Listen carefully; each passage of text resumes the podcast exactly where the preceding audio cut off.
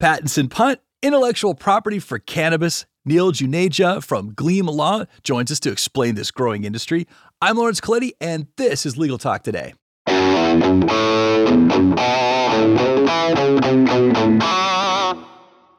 All right, welcome back, listeners. Thank you for being here and sharing part of your day with us.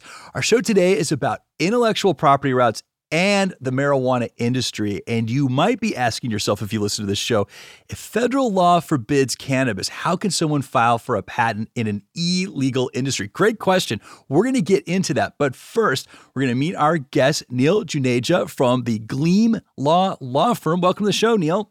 Thank you for having me. Absolutely. Absolutely. So, Neil, I think the first obvious question, you know, when we were looking at your background, is you're like right in the confluence of this. And so you do some intellectual property law, but you also help the cannabis industry in some representation. So tell us about your practice today.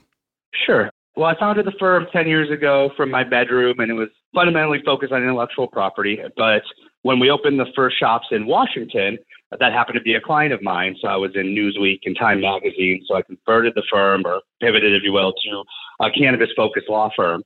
And what we try to be is a one-stop shop for any cannabis company or ancillary company anywhere on the planet that wants to do business in the regions in which we do business. So we now have two major offices in Washington and Oregon, and we have satellites in California, Nevada, and we're opening Arizona as we speak. Well, obviously, we have the right guy on the show there. So, again, thank you for joining us. And so, you know, what got my attention for this particular interview today was I've been sort of following this sort of the patenting of plants, or more specifically, the GMOs, those genetically modified organisms. It's always been fascinating to me, the notion that you can file a patent on a living organism. But then when I saw this National Law Review article about plant patents in the marijuana industry, it's like, we got to talk about that. So, why don't we start with that as our first question, you know, the plant patent. You know, what does it cover and what specifically does it protect its holder against? So plant patents are designed to cover asexual propagation, so taking a cutting or something of that nature as opposed to sexual reproduction or sexual propagation through seeds, which there is coverage for under the USDA. It's very similar to utility patent in terms of its requirements, 20 years from filing is the protection. It needs to be new, non-obvious, useful, although actually useful is not required for plants, it is for utility. And it has to be something that's not found naturally in nature. It's something that the hand of man comes in and creates. And that actually stems from a utility patent case, Chakabarty, where where the applicant for the invention does some genetic modification of a life form in order to consume oil. So it's microbiology. And it went all the way to Supreme Court. And the court said, look, this is no longer a product of God. This is now the hand of man that's interrupted natural process, and therefore it's patentable. Well, that comes into play for utility and plant patents as well. So it needs to be crossbred or unique enough to be protectable. You can't just find sunflower and patent it. But if you crossbreed them, well, then you can get a plant patent protection. That is fascinating. That is really interesting. My next question for you, this is one that, you know, I'm not super familiar with the marijuana industry. I've never been in a dispensary, not my thing, and nothing against it, but it's not my thing.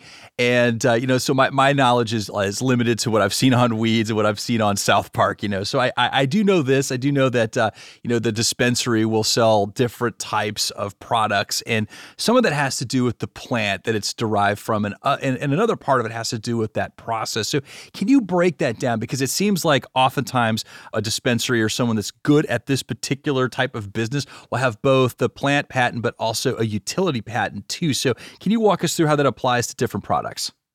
Sure. So a utility patent is 90% of all patents. And that's what you really think of when you hear that. So patents can cover composition, well, utility specifically, compositions, methods, machines, combinations, or improvements thereof. So a new solution, a new grow method, a new extraction method all fit under these very readily. Now, it is possible to get protection of the plants under utility patent. It's a newer thing that's occurring. I saw one recently, breeding, production, processing, and use of specialty cannabis. Now, the interesting thing with utility patents for plants versus plant patents is utilities will cover the propagation, the F1 hybrids. So where a plant patent doesn't cover the children, the utility patents do. Now, The uniqueness is if it's over the requirement of THC or it's a drug 0.3%, you need to make, and in all cases for utility patents with plants, you need to make a tissue deposit or a seed deposit. We can't legally do that in the U.S. because it's illegal federally.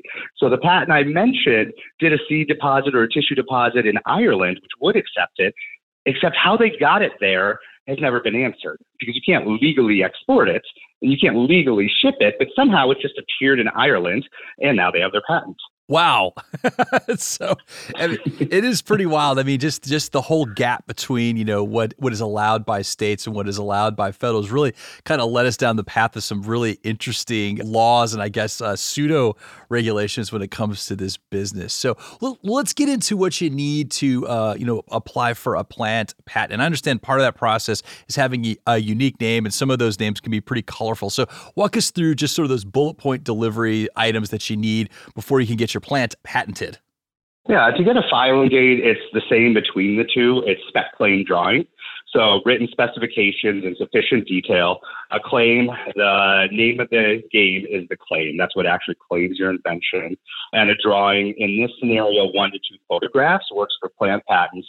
And the actual claim is a new and distinct cultivar of whatever your species is, as shown and described. And that's it for plant patents as far as requirement. Now, naming it is interesting because you want to name it something more generic so that you can still get a trademark on your brand of that plant. And trademark law restricts protecting names that are cultivars. So you want to create a secondary name that will be your brand name that isn't your generic or your scientific name that you're going to create or coin for your plant. So that would be like Tegrity Farms for Randy on South Park? Yeah, well, that would be a name of a farm, I'd say. But let's say he had his plan to call it Cannabis Species 251, and then Tegrity could be the brand name of the plant if you could get the brand name through, the trademark through the USPTO. I somehow managed to use South Park and some legal references, so mission accomplished. All right, well, let's talk about my last question for you is the golden question. This is the one that I always find curious because of this this disagreement between state and federal laws. And so people file, at the PTO, the Patent and Trademark Office. They want either a plant patent or they want a utility patent.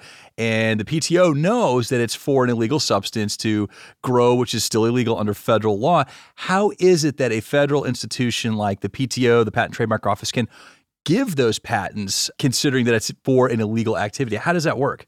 Well, first we have to look at the USPTO's, where it draws its power from. For patents, it comes from the Intellectual Property Clause of the Constitution, which is Clause 8, where trademarks come from Commerce Clause. So when it comes to protecting patents, you are not given a right to practice your invention. You're given an exclusionary right to stop others from practicing it, from using it, selling it, importing it, offering to sell it.